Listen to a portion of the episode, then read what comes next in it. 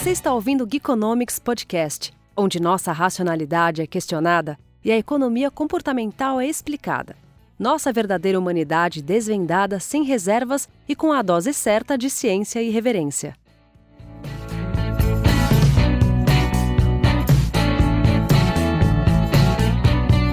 Olá pessoal, começando o Geekonomics Podcast. Hoje aqui, olha, você que está escutando a gente, se vai ter filho, se não teve, se pretende ter, né? É, fica ligado, porque o tema hoje é muito importante para você que já tem filho, para você que pensa em ter filho, porque nós vamos discutir hoje sobre mesada. Pois é, e não vamos parar só na questão econômica. Vocês sabem muito bem que a gente aqui gosta de colocar um temperozinho de é, comportamento nessa história. E para isso, se você está escutando a gente, você já sabe. Hoje o tema é mesada, então a gente vai falar um pouco sobre é legal dar mesada, não é? Qual o formato da mesada? Qual o melhor formato de mesada? É aquele que recompensa a pessoa por feitos e por tarefas executadas, por ajudar na gestão da casa, é, por ajudar, por ir bem, tirar boas notas, ou não? Ou é aquela mesada que simplesmente ignora qualquer é, pseudo-meritocracia que exista e tenha o único interesse de introduzir o pequenininho na gestão das suas finanças, do seu orçamento, entendendo que o recurso financeiro é algo finito, né? Que se você gastar tudo no início do mês, o final do mês promete ser um, um final de mês com grande escassez e dificuldades. Bom, eu aqui que já fui muito perdulário em relação às minhas mesadas do passado, Estou muito satisfeito de trazer esse tema aqui hoje e ainda mais satisfeito porque nós temos uma convidada aqui super especial que é a Rosinara Carvalho. Muito bem. A Rosinara é engenheira de produção, atualmente atua no mercado financeiro desde 2016. Então, olha só, já tem, né? Já tem uma boa bagagem aí para trazer aqui para a gente no Guilherme Podcast. É planejadora financeira pessoal e possui certificação CFP que é Certified Financial Planner. Essa, olha, gente, vamos lá. A pessoa que chega no podcast e CFP já dá uma, uma subida na régua, é ou não é? Então, senhorita Rosinara Carvalho, seja muito bem-vinda ao Geekonomics Podcast. Obrigada, boa noite, pessoal. Muito obrigada. Muito bem, é isso aí. Rosinara está aqui com a gente também Uma hoje. honra estar aqui com vocês. A honra é toda nossa, veja bem. Então, Uh, com a gente aqui também hoje, nesse podcast, de forma ilustre, né? O senhor, o senhor Quintiliano já é, já é cadeira fixa aqui, né? Tá, tudo bem, Quintiliano? Você não apresento mais. Bom dia, boa tarde, boa noite para você que está nos ouvindo e nos vendo nessa temporada de 2022. É um prazer estar aqui mais uma vez, né, falando desse assunto, um assunto tão legal. É, eu não tenho filhos ainda, não tenho sobrinhos, mas pretendo tê-los em breve. Se prepara. Então, não sobrinhos, mas filhos, porque sobrinhos também ah, tá difícil, porque eu sou filho único. Sou filho único, então é difícil. Então, mas acho que mais do que. É, além de aprender bastante hoje, né, nesse papo super legal aqui, é, eu vou ter a oportunidade de tentar entender um pouco do que meus pais se acertaram ou erraram no passado. Muito bem. Ó, o Quintiliano a gente não apresenta, você já sabe muito bem, porque o Quintiliano já é de casa, é aquela pessoa que já tem liberdade de abrir a geladeira, de pôr o pé no sofá, né? É, enfim, e outras liberdades que, devido à nossa classificação etária, eu sou obrigado a não publicar por aqui. Mas enfim, com a gente hoje aqui também, a senhorita Marcela Marcato, direto da melhor vista do Rio de Janeiro. Tudo bem, Marcela? Olá, Matozinhos. Olá, Rosinara. Olá, Quintiliano. Olá, todo mundo que está vendo e ouvindo a gente aqui. É um prazer. Falei que 2022 eu estou aqui com mais frequência Algum dia eu chego aí no patamar do quintiliano, né? Da intimidade, do pé no Matozinho, fica a dúvida, fica a dúvida. Fica a dúvida. Hashtag fica a dúvida. Mas tô aí. É um prazer enorme sempre estar aqui, viu? E Quintiliano, se você ainda não tem filhos, eu já tô aí fechando o ciclo com uma que tá entrando na vida adulta e tô no meio da ladeira aí com o segundo de 10 anos. Tô aqui doida para entender com a Rosinara o que, que eu tô onde eu estou patinando, onde eu posso melhorar e como é que a gente troca ideia sobre isso tudo. Inclusive, porque se você já tem alguma na vida adulta, talvez você já tenha que fazer uma boa correção de rota aí nessa história de mesada. Essa já eu já entendi que o que foi, foi, né? Agora eu já estou aí na fase de lições aprendidas. É isso aí. Não relaxa. funcionou. Que entrando na vida adulta já era, né? Relaxa e segue. Muito bem. E especificamente, falando aqui numa novidade nesse podcast, está estreando um quadro novo para você que está aqui é, escutando a gente hoje. No final do. É, mais ao final desse podcast, a gente está estreando um, quadro super novo que é um mini react. Pois é, a gente trouxe aqui, a gente adora constranger convidado, né, Quintiliano? A gente gosta. Pra gente é um, vamos dizer assim, é um hobby constranger convidado. É, a gente transformou hobby em trabalho, já. É, exatamente. A gente finge que é trabalho, mas no fundo é uma coisa patológica nossa, que a gente Isso. gosta realmente de ver as pessoas sofrerem. Mas enfim, a gente trouxe aqui um vídeo muito interessante que trata de gestão financeira e a Rosinara vai ajudar a gente aqui fazendo esse react mais descontraído ao final desse episódio do Geek Conosco Podcast, uma inovação aí da temporada 8. Olha que maravilha. Oitava temporada do Geek Conosco Podcast no ar. Então é isso, você que está aqui com a gente, muito obrigado de novo pela audiência. A gente vai rodar a nossa vinheta e a gente volta com Rosinara Carvalho e essa história de mesada. Mas não é, não é aquela história, não vou discutir mesada da forma como vocês estão pensando, é do nosso jeito. É o não é, Quintiliano? É do nosso jeito. Marcelo, é do nosso jeito, né? Tem um jeito diferente. É aquele aqui. jeito, aquele jeito. Aquele jeito. Muito bem. Então, editor, roda a vinheta e de volta logo depois com Rosinara Carvalho, mesadas, comportamentos e outras, outras tretas a mais aí. Roda aí.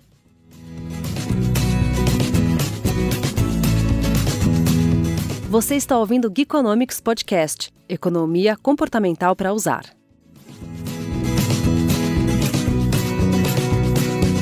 Voltamos Colomos Podcast. Ô, Quintiliano, você ganhava mesada? Você era desses, não? Não, cara. Não ganhava. Marcelo, você era desses? Ganhava mesada? Não ganhava mesada, gente. Eu ganhei eu muito super castigo. achava bonito, mas eu não ganhava mesada. Chorei com tanga, mas não rolou também, não. Eu ganhei muito castigo. A mesada eu não ganhava, não. Na minha época... Beliscão, beliscão. Não, eu sou da época que a gente é, deixava de lanchar no recreio para guardar o dinheiro para usar para outra coisa. Não sei vocês, mas a minha, eu sou desse. Quem nunca, né? Quem nunca? Tipo assim, passar, fazer uma dieta desgraçada durante o mês inteiro para juntar uma graninha. Eu tenho meu testemunho sobre esse assunto também, mas a gente vai. No meio do podcast eu conto, eu faço minha revelação. Muito bem. Inclusive, ó, já vou. Tô curiosa. Mineiro adora um caso, né? Já vou contar o meu de cara aqui. Inclusive, meu computador 286 DX266. Olha como é que são a memória. Eu comprei com o dinheiro do lanche. Comprei usado. Ele tinha drive de disquete, não tinha mouse nem é, kit multimídia. Olha que maravilha isso. Esse é o os.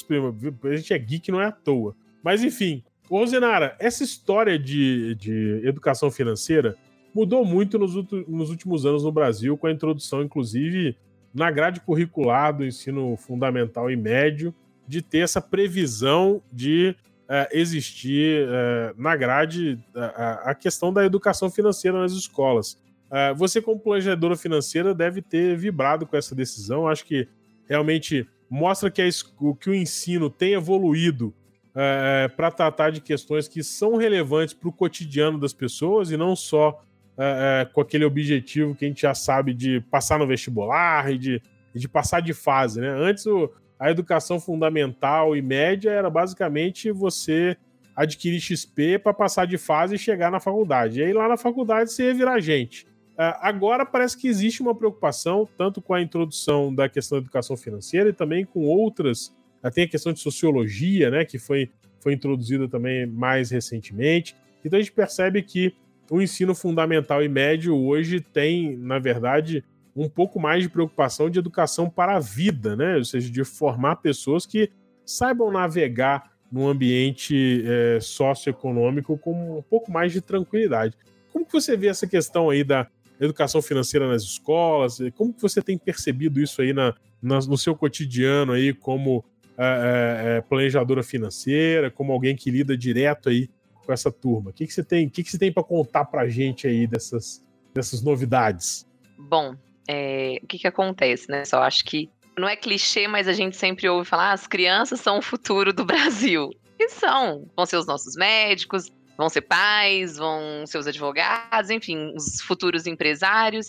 E o que sempre faltou é o que, que eu vou fazer com o meu dinheiro? Se eu ganhei uma mesada, um, enfim, mesmo as famílias que não têm condições de mesada, como que eu vou lidar com o meu primeiro salário quando eu trabalhar? O que, que eu vou fazer? Eu vou pegar ele, vou gastar ele todo? Como que eu vou viver dentro da minha realidade socioeconômica? E é o que a gente vi, sempre viu desde criança, né? Na nossa época, nós não tínhamos essa matéria curricular. E da mesma forma que é importante ter é, o ensino matemático, geografia, história, a gente forma o cidadão na escola, né? E, e, a escola, na sua extensão de educação, que a família precisa dar, obviamente, uma educação financeira, mas a escola, na extensão que ela vai fazer, é muito importante que ela dê noções básicas, né, hoje, para os alunos, né? O, o que, que é política econômica, o que, que é um crédito, o que, que é uma taxa de juros, né? A gente vê tanto falando o que, que é inflação. Oh. Né? Na nossa época, a gente saía da escola aí sem saber muitas vezes o que, que era inflação, o que, que significa taxa de juros. Por que, que a inflação está alta? Por que está baixa? Por que, que a taxa de crédito subiu? Por que, que desceu? Enfim, eu acho que é de suma importância, né? Porque nem toda família tem as armas necessárias, nem toda família tem o conhecimento necessário ainda hoje para ensinar as crianças, né, preparar elas para quando elas tiverem algum recurso é, é, financeiro disponível, o que, que ela vai fazer. Né? Então, hoje, graças a Deus, a gente está mudando isso. Tenho certeza que a gente vai ter no futuro excelentes profissionais, né, excelentes pais, pessoas mais bem preparadas, né? É, acho que a escola está fazendo muito bem esse papel. O dinheiro sempre foi tabu, né? A gente, pelo menos na minha geração, é, dinheiro era uma coisa assim que, oh meu Deus, eu nunca soube da situação financeira dos meus pais, assim, no, nem no mínimo detalhe, nada, nem no amplo. Eu tinha uma noção quando eu falava assim, opa, tira é aquela máquina que dá dinheiro, chamava isso aí chama caixa eletrônico, né? Vai lá e pega mais. É isso aí, é só pegar. Aí meu pai falava assim: não tem jeito. Eu, hoje eu entendo que estava apertada a situação, provavelmente. é, na minha época, assim, tipo, não se discutia finanças com criança, né? Você não tinha a menor noção do que estava se passando. Agora, é, é, uma coisa que eu sempre refleti a respeito da educação financeira uh, na escola e desse, desse tema ser, estar sendo tratado na escola é que talvez isso tenha um efeito não só na criança, mas também nas famílias, né? que muitas vezes é, tinham a temática como tabu, é, e acaba que quando a criança começa a trazer isso para casa, naturalmente vai haver um questionamento, uma, uma curiosidade da criança, isso acaba virando tema de almoço, de jantar, acaba que é, os pais também não conseguem muito se esquivar é, é, de, de tocar nesse, nessa temática e de alguma forma é, repassar sua experiência, discutir esse assunto na, na, na mesa de domingo, né? Sim, você discutiu isso, Marcela, na mesa de domingo? Hoje, é, dinheiro, né, a finança, ela é da família, ela não é só do pai e nem da mãe, né? Então, mesmo se tratando de mesada, a criança ela precisa enxergar aquilo como recurso da família. Tá todo mundo junto, né? É, nesse sentido, Rosinara, tem. E aí o Matosinhos falou que a gente gosta de contar casos, vou contar um caso aqui bem rapidinho, né? O Miguel é meu filho, ele tem 10 anos e quando ele era mais novinho, ele gosta muito de ajudar as pessoas na rua. Então, o vendedor de balinha, ou, né, ele gosta de ir comprando tudo que você possa imaginar pelo caminho para ajudar as pessoas. E aí, uma vez, a gente andando pela rua, o Miguel falou assim: mãe, ajuda ele. Mãe, ajuda ele. Eu falava assim, mas eu não tenho dinheiro, porque eu não ando mais com dinheiro, papel, moeda, eu não ando mais, né, com dinheiro. E aí ele falou assim: então dá o seu cartão para ele. Oi? dá o seu cartão para ele, como quem diz, já que eu, falei, eu não, não, ando mais com dinheiro, eu só tenho cartão, então dá o seu cartão para ele. É, e aí isso me deu uma noção muito clara de que quando a gente fala de dinheiro, não, não é só falar da finança da família e do planejamento, é de como funciona todo esse esquema, né? Do dinheiro do quintiliano que fala lá, ah, mas tem lá no caixa eletrônico pega mais. É de como funciona isso, né? Eu trabalho o mês inteiro para ser remunerada assim, se eu dou o meu cartão, essa é a chavinha da porta. E aí tive que contar toda uma história que muito provavelmente eu não contaria é, se o Miguel não, não viesse com essa. E me questiono se todas as famílias têm essa conversa, que eu acho que é o pontapé inicial para você começar a pensar em, em mesada, né? Porque mesada, é, queria até que você me explicasse um pouco mais sobre isso, né? É, mesada não é só pegar uma grana ou um valor, ou seja lá o que for, dar na mão da criança e falar agora se vira entende aí, né? Essa como é, é a parte fácil, né? É, esse é, é como se fosse, essa é a pontinha do iceberg, tem todo um processo que precisa acontecer antes, e que vai precisar acontecer depois, mas que a família vai precisar ali meio que combinar. Como é que funciona isso, Rosinara?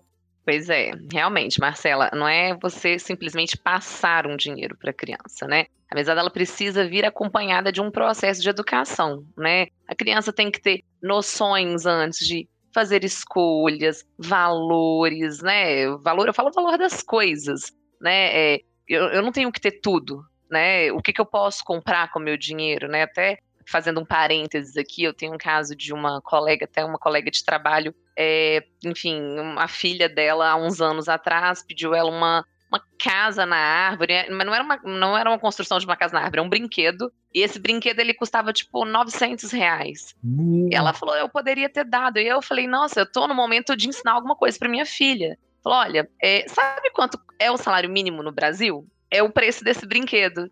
Tem pessoas que vivem com o preço desse brinquedo o mês inteiro. Pessoas não, famílias, né? Famílias, é, famílias. Ela falou: eu, eu não posso, eu, eu não posso te dar um brinquedo que famílias sobrevivem com esse valor o mês inteiro. E aí a filha dela perguntou para ela: Mas mãe, quanto você ganha? Você pode me pagar? Ela falou: Olha, eu ganho o suficiente para pagar o seu colégio, para te trazer para passear, para te dar alguns confortos, mas não para te dar esse brinquedo. Então, naquele dia, ela ensinou uma noção bem básica para a filha dela que mas que ela tivesse uma condição, ela não precisaria ter tudo. É, então, a, a mesada ela precisa vir acompanhada de uma educação financeira, não só para a criança, mas os pais. Os pais têm que providenciar uma educação financeira para eles antes, né? Estudar, ler. Hoje em dia, com a internet, né, a gente tem os próprios vídeos, uh, podcasts que, que já vão auxiliá-los a terem noções, né? É, noções financeiras, né? O que é um crédito, o que é uma taxa de juros, como eu posso investir uma parte? Vamos fazer uma poupança? Uh, não, eu quero investir no tesouro direto, quero fazer uma previdência. É, de pensar no, no, na parte financeira primeiro ali para o pai, para a mãe, né, da família, e depois sim começar uma mesada. Então, acho que providenciar uma educação financeira para o adulto, aí sim a mesada vai ser uma grande ferramenta educacional para a criança, né? Mas apenas depois que o adulto já tem ali uma noção de educação financeira para poder mostrar ali um caminho para o filho, né, para a criança lidar com esse dinheiro. Então, se a mesada não for usada como uma ferramenta de educação financeira para a criança, a gente está só fazendo um papel de reparo recurso e na vida adulta a gente sabe que não vai ser assim, né? É, não tem almoço grátis, né? Aqui em casa eu lembrei muito dessa sua dessa sua desse seu exemplo aí desse seu caso, porque aqui em casa tem uma coisa muito semelhante, só que aqui não era a casa na árvore, era a casa da LOL. É, só que a casa da LOL custa 3 mil reais. Qualquer coisa da LOL com os seus olhos da cara. Não, a, a casa da LOL é inacreditável. A, gente, a casa da LOL custa 3 mil reais. A minha filha viu isso numa loja de brinquedo aqui, que a gente costuma passear no shopping, e é, o dia que ela viu e falou assim: Papai, eu quero a casa da LOL. Eu falei: Olha, a casa da LOL, vou te explicar. É, o papai, é nesse dia que eu criei a mesada. Papai vai te dar uma mesada. Para você ter a casa da LOL, você vai ter que juntar essa mesada. E aí eu dei uma, uma noção de tempo para ela. Que quando a gente fala de, de finanças comportamentais, de, de, de investimento, o maior desafio que nós temos é enxergar o futuro, né? É, ou seja, é, é enxergar e ter paciência para abrir mão de determinados gastos hoje para que a gente é, desfrute de uma, uma condição melhor ou de, um, de uma outra situação no futuro. Então eu comecei a ensinar na, na minha intuição aqui, né? Na, é, eu cheguei para ela e falei, ó, a casa da LOL dá, você pode ter a casa da LOL. Como que funciona? Ó, primeiro, o papai vai te dar um dinheiro todo mês. Só que para você conseguir comprar a casa da LOL, e aí eu fiz a conta, né? Eu peguei 3 mil reais, dividi por. Dei uma mensagem, minha filha tem 6 anos, né? Ela não ganha mesada, ela ganha uma coisa simbólica, uma nota de dinheiro que ela nem sabe direito o valor, mas eu dou 20 reais pra ela. Eu peguei os 3 mil, sacanagem com criança, mas eu peguei esses 3 mil reais, dividi por 20, e aí eu dei para ela lá, falei, ó, você vai demorar esse tempo todo aqui para juntar pra casa da LOL. E na época que eu fiz isso, ela não tinha muita noção ainda de, é, de intervalo temporal, né?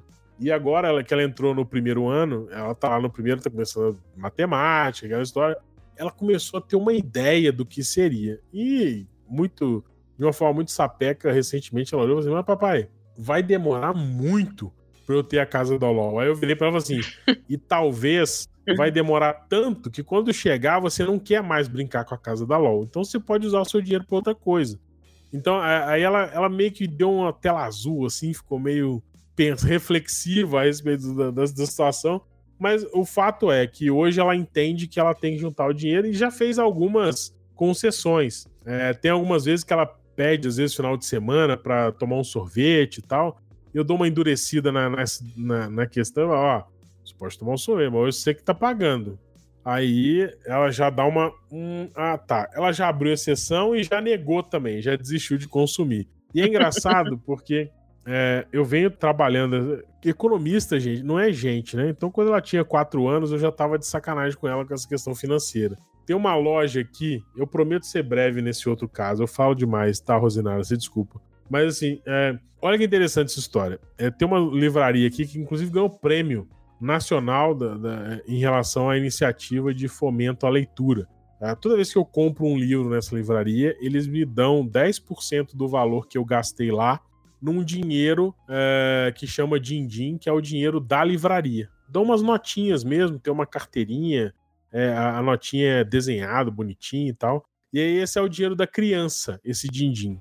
Você só toda vez que você chegar na livraria e a criança estiver com você, e ela tiver esse din-din, ela apresentando no caixa, você tem o retorno desse dinheiro em desconto na hora de comprar um novo livro. É super interessante. Aí eu levei a Joana lá com 4 anos para comprar um livro e levei a carteirinha dela. Tinha lá umas cinco notas do din-din. E ela foi, escolheu um livro e aí eu dei para ela a carteirinha dela de din-din e falei, agora você pode ir lá pagar, tem que pagar. Ela foi lá pagar. Eu tenho esse vídeo, gente, é muito bom. Ela foi pagar ela chegou lá na, na no balcão lá pra mocinha para pagar. A moça entregou um livro para ela e, e ela entregou uma nota de dinheiro. Aí eu falei assim, eu virei para ela e falei assim: "Não, Joana, mas você tem que entregar três notas de dinheiro, senão não dá para pagar o livro". Ela olhou para mim assim, meio que sem entender, né? Tipo, ela olhava pro livro e olhava pra nota, tipo assim, se eu tô levando um livro, por que que eu tenho que entregar três notas? É, é, isso ficou tipo, deu um bug na cabeça dela. E aí ela depois ela aceitou. Assim, a gente colocou o livro lá. Aí chegou em casa, é, conversando com a minha esposa aqui, ela contando como foi a livraria. Ela virou e falou assim: ela, falou assim, mas é, mamãe, eu dei três dinheiros e me deram um livro só. Ela, tipo, tava achando um puta injusto, né? É, enfim, isso foi o início da, da vamos dizer assim, da, da educação financeira dela. É, e é engraçado a gente perceber que é, como que, que, que, as crianças fazem esse tipo de associação, né? Ainda não tem muita ideia de valor, né? É, ô Rosinara, você conhece ou, ou você já presenciou alguma, alguma estratégia? Porque, tipo assim, eu tenho uma dificuldade de fazer minha filha entender que o preço, ok, ele é dado, né? Agora, para ela entender como que você consegue conquistar um valor para conseguir bancar esse preço, é que é a dificuldade, porque na, na cabeça da criança é, é tipo assim, é, ela não consegue fazer uma relação muito direta entre o tempo de trabalho, ou, vamos dizer assim, o salário hora e é, é o valor das coisas que ela tá comprando. Como que a, gente, que a gente trabalha isso, cara? Eu, eu fico sempre muito bugado, tipo assim, eu não tenho a menor ideia de como que eu vou educar. Eu sou economista, hein? Eu não tenho a menor ideia de como se isso fosse uma grande questão, né? Eu sou economista, né? Parece ser um super-herói agora, né? Mas enfim, bobagens à parte. Mas é, eu tô mais ligado nessa parte financeira, mas eu não faço a menor ideia de como eu vou conseguir transferir para ela esses conceitos de valor, de preço, de para citar o nosso grande e velho amigo Karl Marx, tempo de trabalho necessário para, ah, enfim. Como, como, como que você me, me orienta como CFP agora, oficialmente, o que, que eu faço? SOS. Matozinhos, é, o que que acontece? É, até as famílias, né, é, que eu atendo, fazendo administração, né, de patrimônio, é uma dúvida frequente, existe, não tem jeito. A gente brinca que a gente tem que fazer o treinamento de sucessores, né? Desde pequenininho ensinar aí a criançada é, o valor das coisas. E realmente não, não é fácil, né? A mesma coisa, já vi situações com crianças aí, eu entrego uma nota de 10 ou duas de 5, é a mesma coisa, ele quer duas de 5 porque acha que tendo duas ali na mão tá com mais, né? É, mas. Sensacional. Sim, mas é verdade. Você que tem criança pequena, fa faz esse experimento aí. Se ela não souber o valor que vai ser a mesma coisa, acaba achando que muita, muitas vezes fica com duas notas, é melhor do que ficar com uma mesmo tendo o mesmo valor. Se pegar, por exemplo, 10 notas de 2, né, Rosinara? É, isso aí. 10 notas de 2, enlouquece. Como enganar seu filho financeiramente. É, é. é, a ideia é não enganar, mas a gente vê que as crianças, elas têm o tempo dela de aprendizado, né? E isso não tem nem idade. Cada criança vai ter o seu tempo de aprender é, fazer somas, subtrações, divisões, multiplicações, como também entender numericamente, né? Falando das dezenas, centenas, e entender o que, que aquilo é, é, o valor. Normalmente a criança começa a ter mais essas ideias ele a partir dos sete anos de idade, né? Que é quando elas estão ali mais no dia a dia com, com as contas, né? É, matemáticas ali na escola. Mas em casa, né, os pais precisam pegar e falar: olha, meu filho, é, essa caneta custa 10 reais. 10 reais é essa nota aqui, ou essas duas, né? Ou cinco notas aqui de 2 reais. É, é uma forma muito interessante, Matuzinhos, também, é investir em livros, mas em livros bons de ler, né? Eu falo que livros que as crianças vão pegar e vão gostar de ler. Tem um livro, ele é um pouco antigo, que é, se eu não estou enganada, tá? É o Almanac, Almanac Maluquinho do, do, dinheiro. É do Ziraldo. Eu vou, eu posso mandar para vocês depois o nome. Já se, curti. Se quiserem colocar, não sei se vai ter uma legenda no, no vídeo, mas é, é, as crianças que gostam de historinhas, gostam da turma da Mônica, é, não só a turma da Mônica, né? O menino maluquinho, né? Do Ziraldo, mas enfim, que gostam de tirinhas, podem gostar. E é uma forma ali que ele ensina ali a criança. É, tem muitos anos, né, gente, que eu vi esse livro, mas é uma forma de, da criança ir aprendendo ali a lidar com o valor das coisas. Né, investir é, em, em coisas que a criança sinta que ela está brincando, também está aprendendo ao mesmo tempo, né? Que são lúdico, os livros né? e os vídeos mais de, é, mais didáticos, sim, sim. Mas também não adianta, não adianta forçar, né? Tem, tem, tudo tem um tempo e a idade certa. É, se tem uma coisa que eu aprendi tendo filho é que a criança tem o tempo dela. Não adianta você querer pular etapas porque não dá certo. É um esforço em vão. Ó, e eu que tive dois matozinhos, tem uma, uma outra coisa ainda para dizer. Cada criança tem o seu tempo e cada filho é um filho. É, o Miguel Parece é óbvio, mas não é, né? É, não é. Não é óbvio. Miguel é super pragmático. A Rafa é motricidade pura. Tudo que eu fiz com a Rafa não se aplica ao Miguel. Então é também importante a gente compreender que cada filho vai perceber o mundo e a relação que a gente tem com o mundo e com o dinheiro de maneiras diferentes, porque senão a gente tenta preparar aqui uma fórmula de bolo que acaba não se aplicando a todo mundo, né? É verdade. Para... E, Rosinara, eu queria aproveitar ainda uma fala do Matozinhos, o caso lá dele com a Joana. é, ele estava contando do sorvete, né? Que é tentando ensiná-la a compreender aí que concessões precisa fazer ou não. Quando a gente fala de mesada, é, pensar é, na hora de determinar o que vai ser a mesada, combinar o jogo do que está dentro e o que, que não está, como é que funciona? É necessário? É relevante? Como é que essa, como é que essa conversa acontece, né? Porque senão a gente também fica num que do ah, então você paga e tudo é custo da mesada. É, ou então o contrário, né? Você dá a mesada e, o, e a criança não precisa arcar com nada. Você compra tudo e ele fica só com o dinheiro que sobra. Enfim, qual é o melhor desenho? Isso está parecendo o orçamento do governo federal. Você tem as despesas. Você tem as tipo despesas que, que, são comprometidas, né? O teu orçamento, e tem aquelas outras que são as emendas é do relator, vamos dizer assim, né? Mas como, como é que para criança, dado que a gente não quer que continue assim? Tem que ter os combinados, sim. Bom, o aconselhável, tá, Marcela? É, primeiro, né, falando aqui de tempo, né? Ah, vou dar uma semanada, vou dar uma mesada a cada 15 dias, a cada mês, isso depende da ideia temporal que a criança tem. Então, vou, vamos falar lá do planejamento da mesada. Vou começar a dar a mesada. Qual que vai ser meu planejamento? Então, primeiro, o meu filho tem ideia temporal? Ele sabe o que é mês? Ele sabe o que é semana? Melhor eu dar a cada 15 dias? Então, isso vai muito do tato ali dos pais, né? do que o filho já consegue entender de tempo. E aí, determinado que você vai dar mensal, por exemplo, é sentar com a criança e falar: olha, a partir de agora eu vou te dar uma mesada. Ah, mas qual é a idade ideal? A idade ideal é quando a criança faz operação matemática, ou quando ela vai começar a te demandar mais dinheiro, ou quando ela mesmo chega e fala: olha, mãe, é, me dá uma mesada, meus coleguinhas estão ganhando, eu não ganho. Então, vocês vão ter o ali do momento certo de dar o dinheiro. É, agora, o valor, né? Cada família tem ali uma realidade socioeconômica, né? Então, o que eu vou falar aqui para o Matozinhos não vai caber para minha família, não vai caber para a família de quem está nos ouvindo, cada família tem a sua realidade. Então, o, o que, que é o indicado? Você dá de 50% a 70% do valor do custo extra da criança. O que, que seria esse custo extra?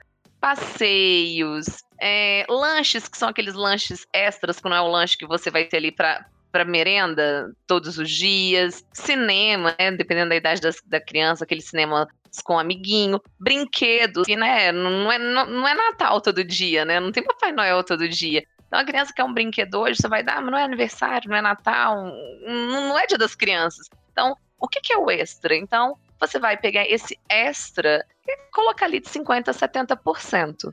Ah, o que, que vai ser o dinheiro, o, o, o que, que a criança vai pagar com essa mesada?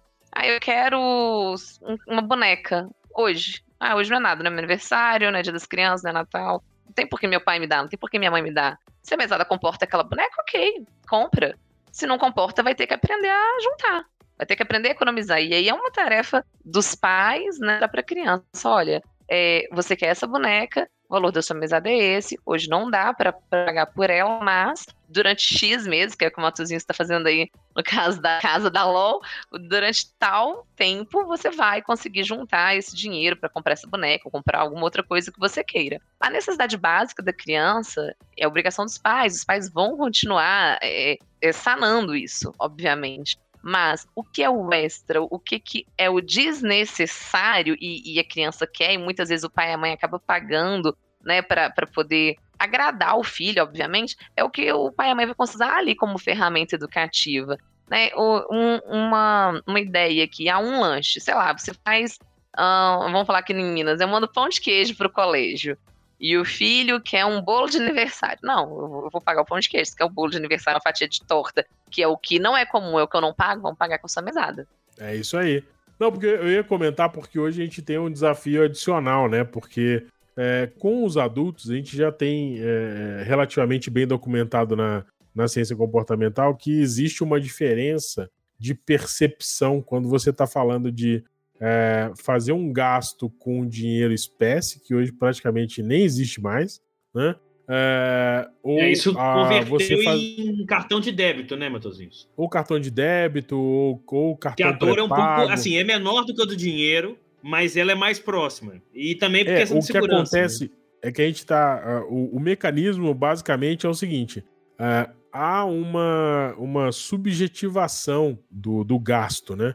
Uh, há uma, uma questão, o gasto está ficando cada vez mais efêmero, porque uh, você, na hora de uma operação financeira, não necessariamente você visualiza o quanto que uh, você entregou ali. Até pelo fato de ser algo muito rápido, né?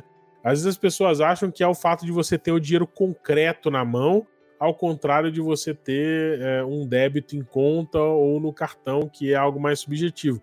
Mas você tem que pensar também que quando você está pagando algo em dinheiro vivo, é, você tem a questão de contar o dinheiro. Né? Então você tem um processo de, de é, vamos dizer assim, que é, que é mais longo e demorado, porque existe uma dor ao contar, né? Você vai pagar uma conta de 300 reais, você começa a contar ali 100, 200, 300... Falou igual 300, o Silvio, 300 reais? 300 reais. Mas você joga não, porque o fato de você contar o dinheiro antes de gastar é, é, também deixa, vamos dizer assim, na minha. Não tem pesquisa, não li pesquisa sobre isso. Se você está ouvindo a gente ter alguma pesquisa, você conta para ele. Mas na minha impressão aqui, no meu pitaco, é algo que deixa ainda mais concreto e objetivo o fato de gastar dinheiro. Ao passo que hoje, a grande maioria das despesas que. E a Marcela tem um caso interessante, porque é, é, o Rio de Janeiro realmente é um lugar diferente, né, Quintiliano? É, o filho da Marcela. Ali, se o Brasil não é um lugar para amadores, o Rio de Janeiro. O Rio de Janeiro é, é só é outro nível. Pós-doc. Só pós-doc. É pós-doc em várias assim. coisas. Você viu, né, Rosinara, que eles gostam de me botar na roda, né? A gente tá falando que o Rio de Janeiro é bonito. Tô falando bem. Não, porque eu a Marcela ela... isso, Rosinara. Eu sou muito sem vergonha. Cristo Redentor, Bahia de Guanabara, a Zona Na Sul ali, Barra da Tijuca. Eles fazem tudo isso comigo e eu continuo vindo pra cá. Olha que sem vergonha que eu sou. Amigo, a gente amigo tá falando é das belezas do Rio de Janeiro, que inclusive você está incluído entre elas. E, amigo é isso, é tipo casamento, é na alegria, na tristeza, na treta e na troça. E vamos que vamos. Mas enfim, a Marcela relatou pra gente um negócio muito curioso, que a cantina do filho dela funciona como um iFood pré-pago. É isso. Ela recarrega o, o, a cantina no aplicativo e o filho dela vai gastando no aplicativo logo bem. Conta é aí, Marcela, como é? Dê o um depoimento. Como é que é, Marcela? Conta pra gente aí, porque foi maravilhoso, gente. Prestem atenção. É porque tem duas variáveis aí, tem dinheiro e tem outra. A Marcela vai contar. É, então, vou, vou contar assim quais são as minhas primeiras impressões, porque meu filho trocou de escola há pouco tempo. E o colégio tem todo um programa lá de educação financeira, tem uma, né, uma cadeira, uma matéria específica de qualidade de vida que inclui educação financeira, enfim.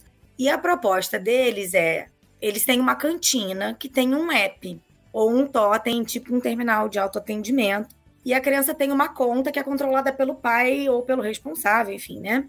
É, e aí eu entro lá e coloco um crédito pro, pro meu filho.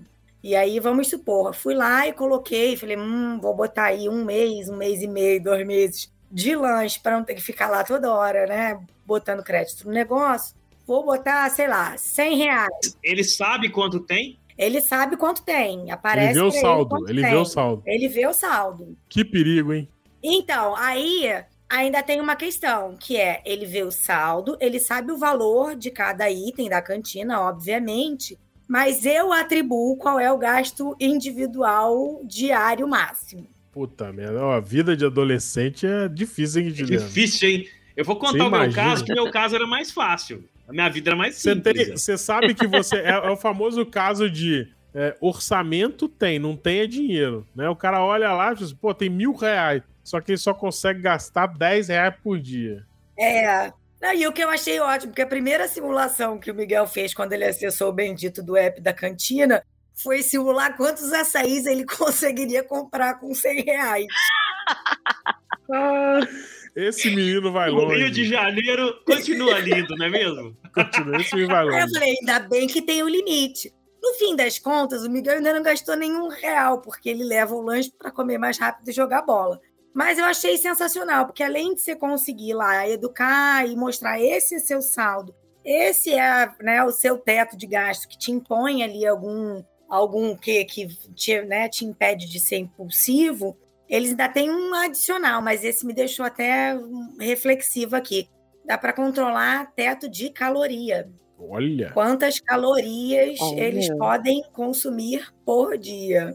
Eu não queria ser adolescente nessa fase. Não. Eu também não.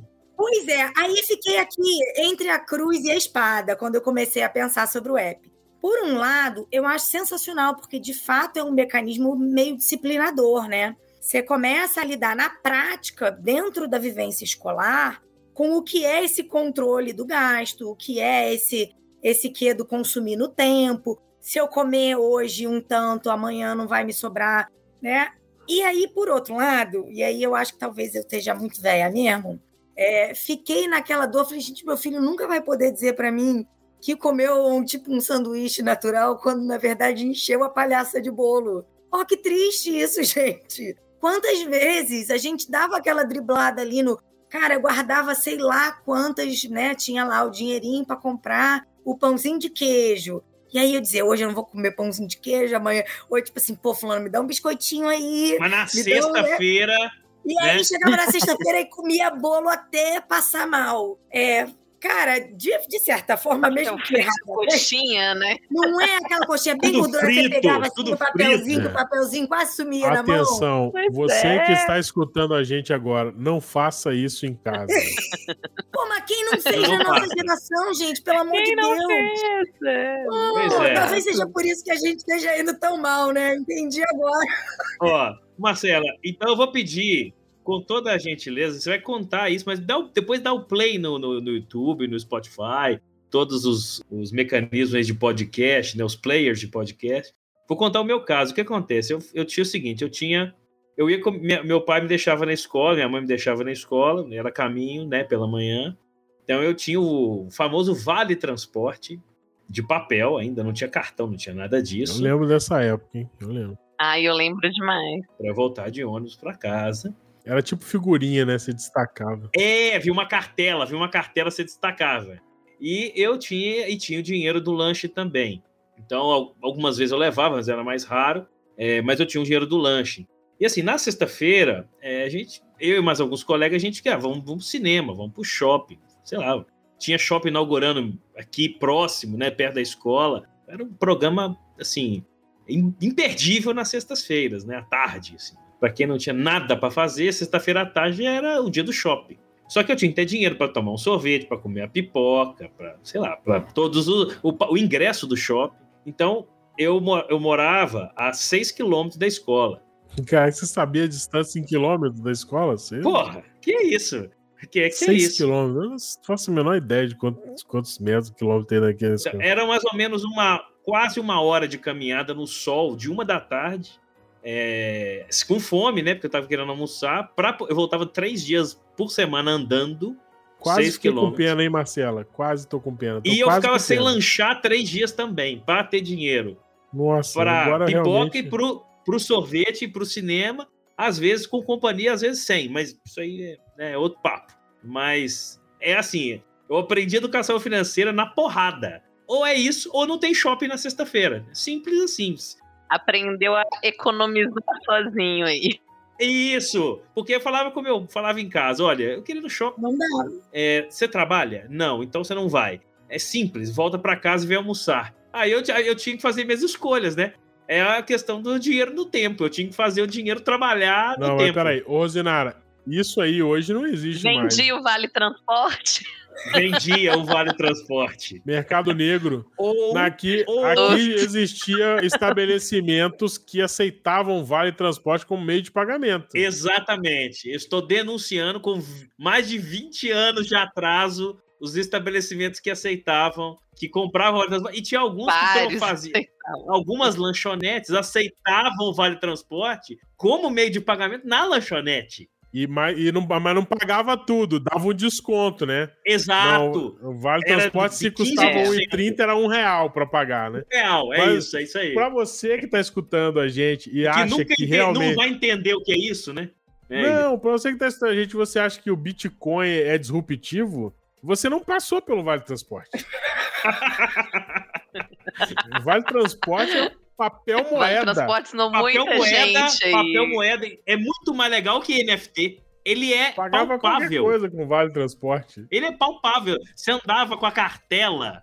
Ô, Zinara, tem solução para essa subjetividade? Assim, você acha que, em termos de educação financeira hoje, como que vocês têm trabalhado? Porque o dinheiro tá, tá se tornando algo, tipo, na verdade, eu nem falo mais em dinheiro, eu falo de crédito, né? Porque é. independente. No, no, o dinheiro está cada vez mais, é, mais é, ausente das transações financeiras em qualquer nível que a gente é, esteja, seja adulto, criança, seja investindo ou é, consumindo. É, o dinheiro, na verdade, é algo já era muito subjetivo em termos de valor, né? Porque é, é, o dinheiro é uma moeda extremamente fiduciária, né? Pautada na confiança, sem nenhum lastro. A despeito de que muita gente acha, gente, essa história do padrão urso já morreu já tem bastante tempo. Então o dinheiro é algo que tem valor baseado na confiança, na fidúcia, né?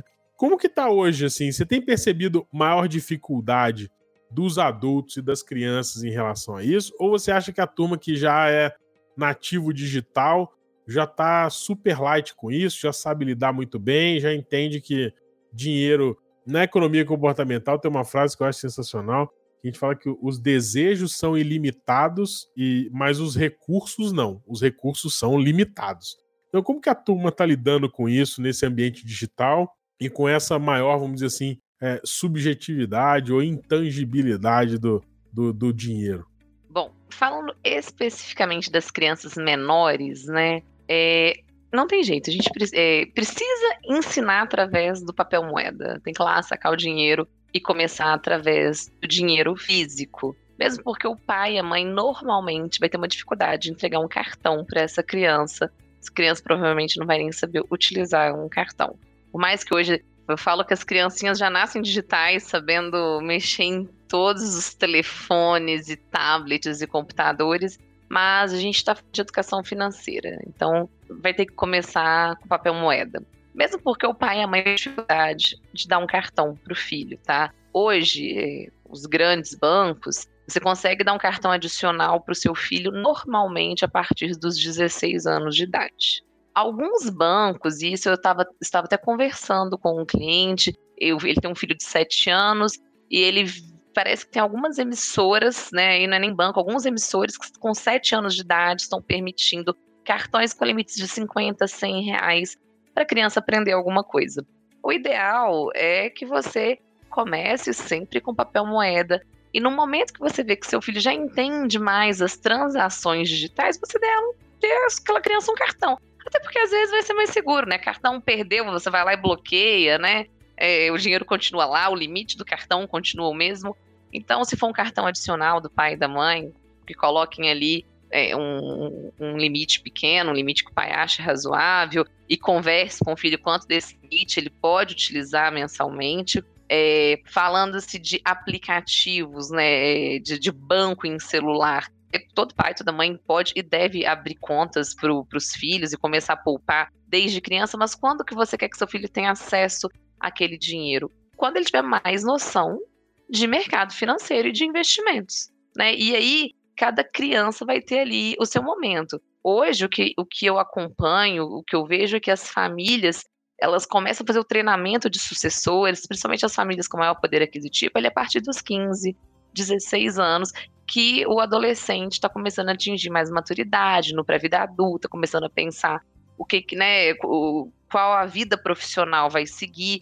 E aí o pai, né, chega e mostra, olha, meu filho, eu faço, fiz essa poupança para você durante X tempo, dessa mesada que eu te dou, é, com 30 reais, hoje você compra um, um, tesouro direto, então vamos começar a investir, vamos escolher um papel aqui, e, e aí pode sim dar acesso ao filho, acesso né, normalmente um pouco mais limitado, mas vai muito do, do amadurecimento desse adolescente, né, nesse caso. Mas enquanto criança, você vai fazer um papel moeda, né, que é um método tradicional aí, não vai ser o vale transporte, vai ser um papel moeda. É, e aí, eu, algo muito importante que eu acho que a gente ainda não falou, né? A mesada ela é limitada. A gente falou que tem que aprender a lidar com a limitação do dinheiro. Então é importante frisar para quem está assistindo e nos ouvindo que acabou o dinheiro, vai ter que esperar a próxima data da mesada. Pô, isso é difícil, hein? Do mês acabar antes do salário, né? E aí o banco hoje te cobra juros, né, Quintiliano? Seu pai não te cobrava mais sua mãe, né?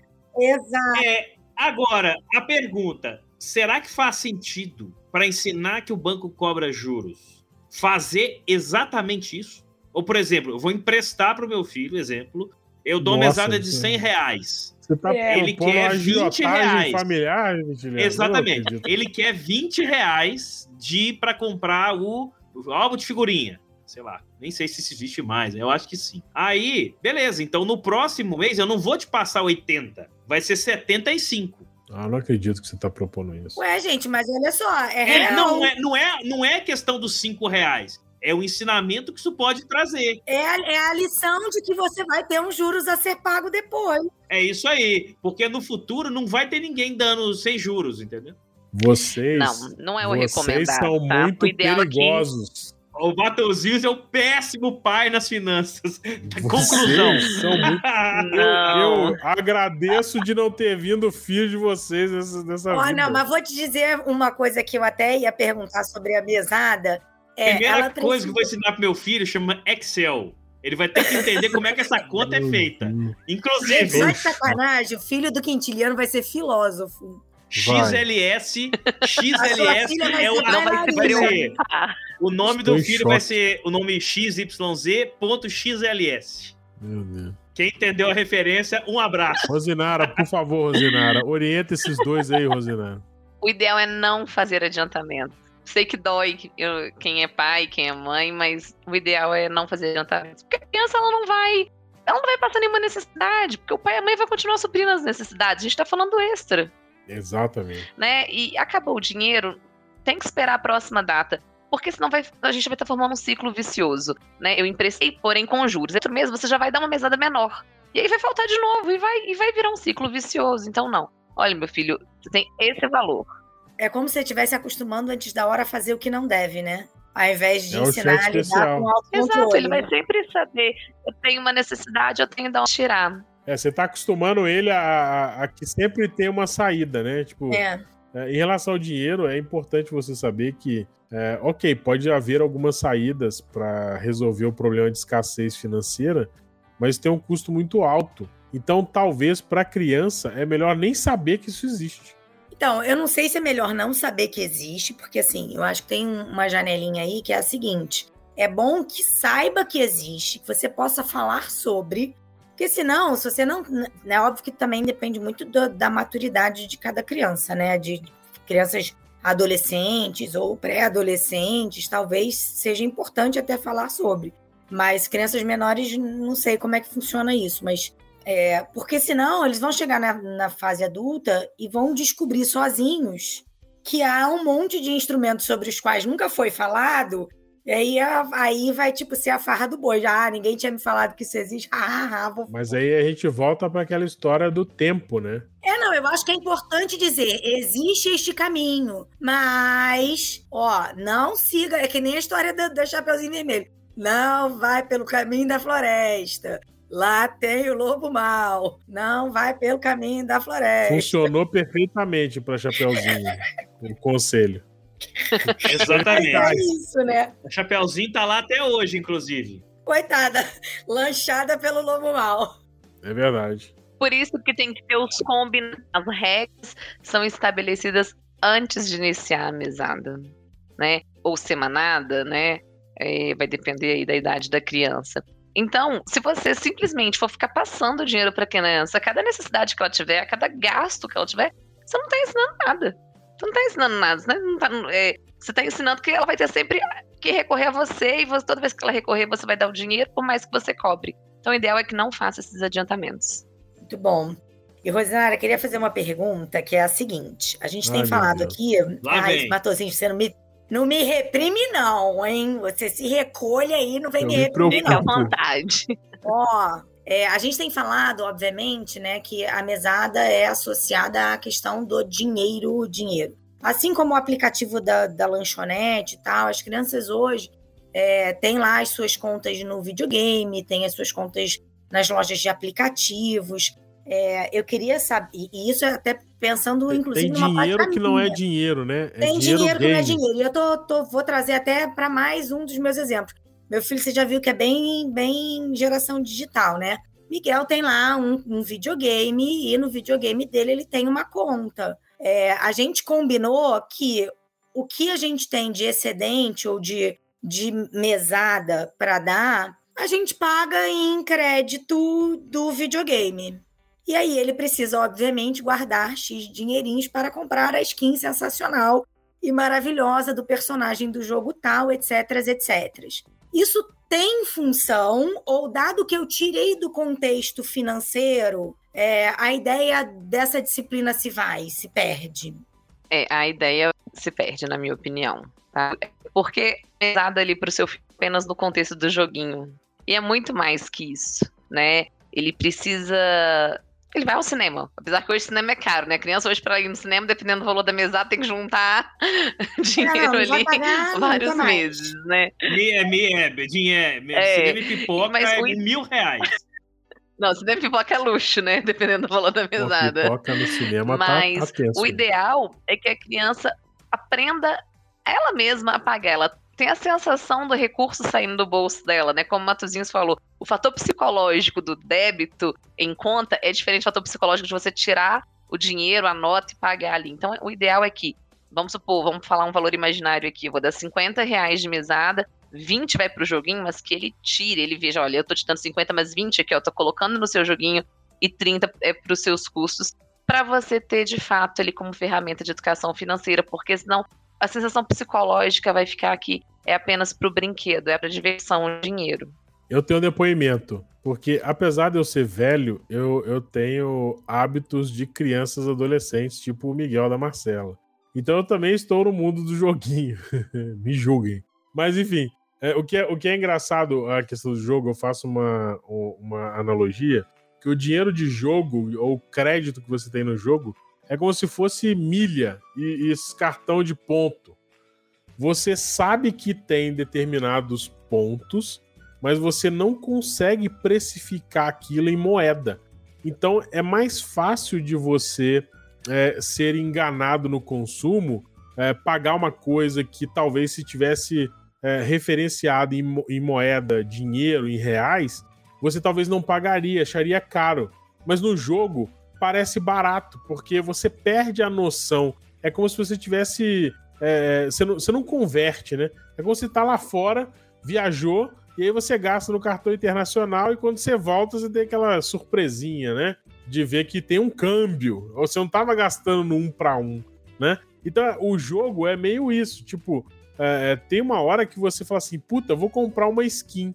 Aí você olha e a skin custa, sei lá, 300, 300 é, moedas do game. Aí, bom, beleza, 300 moedas do game, aí você olha assim, pô, tem 2 mil moedas do game, tá barato. Comprei. Só que quanto custa em reais 300 moedas do game? Sabe? Aí você vai, você para pra pensar, tipo, no jogo que eu jogo, custa 65 reais. Aí assim, porra, eu tô pagando 65 reais no, numa roupinha de boneco digital para jogar um jogo. Tipo, opa, peraí, né? É, pior que isso, só os NFT que estão rodando por aí.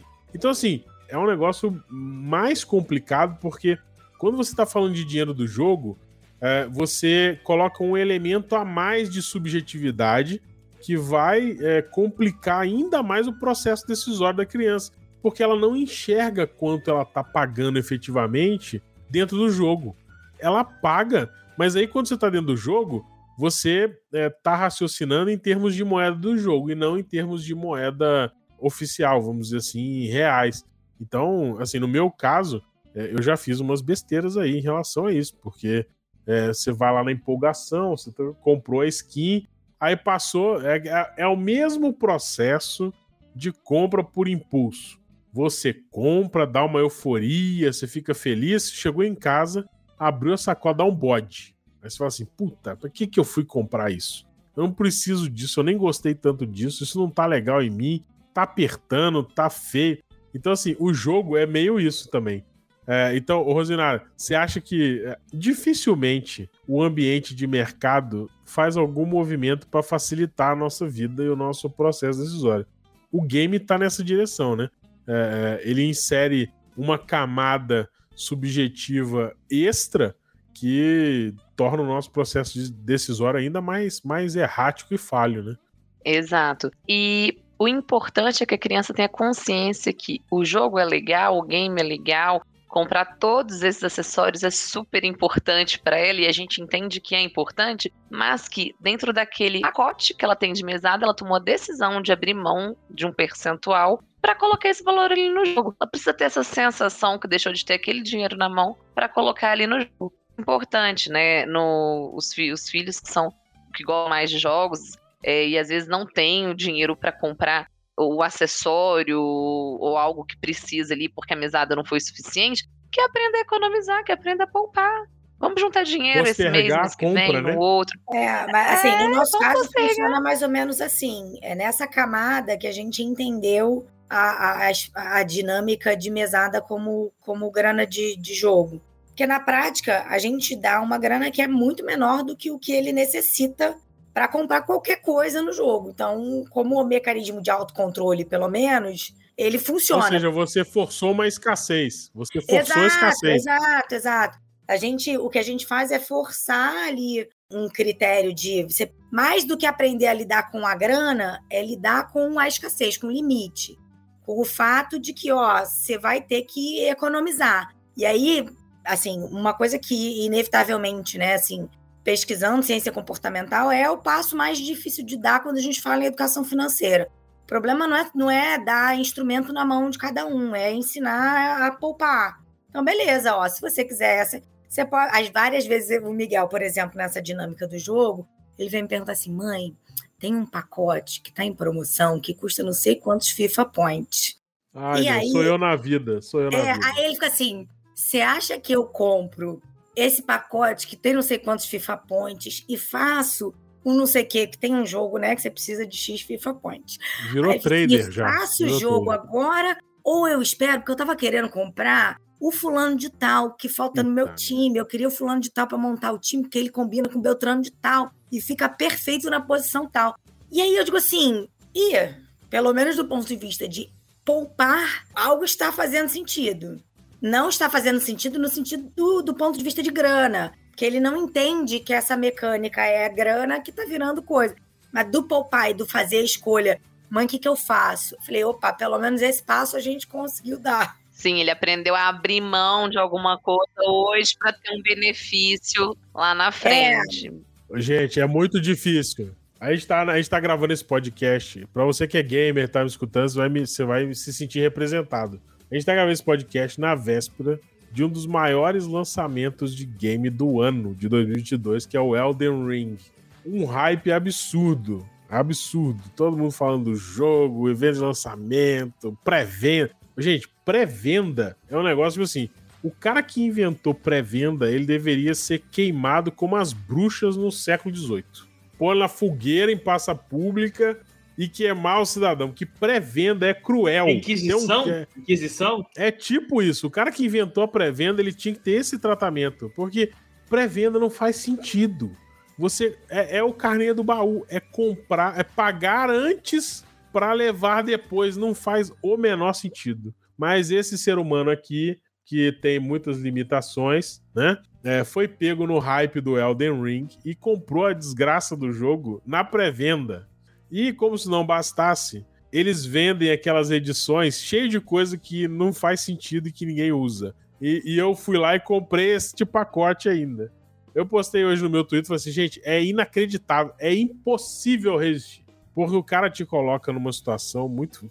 Trailers fantásticos. Ele libera o jogo para um monte de influencer fazer propaganda e mostrar como que o jogo é fantástico. E na hora do lançamento da versão, ele ainda inclui ainda é, bônus do tipo livro digital, é, é, trilha sonora completa do filme, MP3 você baixar, é, é, coisas de bônus no jogo, enfim, esse Zé Ruela aqui gastou dinheiro na pré-venda. Então, o jogo vai ser começar... o Miguel para te dar uma, umas aulas, tá? De como não Eu gastar preciso de um coach financeiro. em skins, points e afins, tá, Gente, tá, Matheus? É inacreditável. Pelo menos esse pedacinho aí, ele tá lidando melhor que você. É inacreditável. Não, esse Elden Ring, eu, eu, eu confesso, gente, foi, foi realmente... Foi mais forte do que o meu, a minha força de vontade. Eu venho acompanhando o histórico desse game é, já tem um tempo, porque não só ele tem uma temática que eu curto bastante, que é, é, uma, é uma pegada mais, vamos dizer assim, medieval misturado com fantástico, como para variar, para acabar mesmo.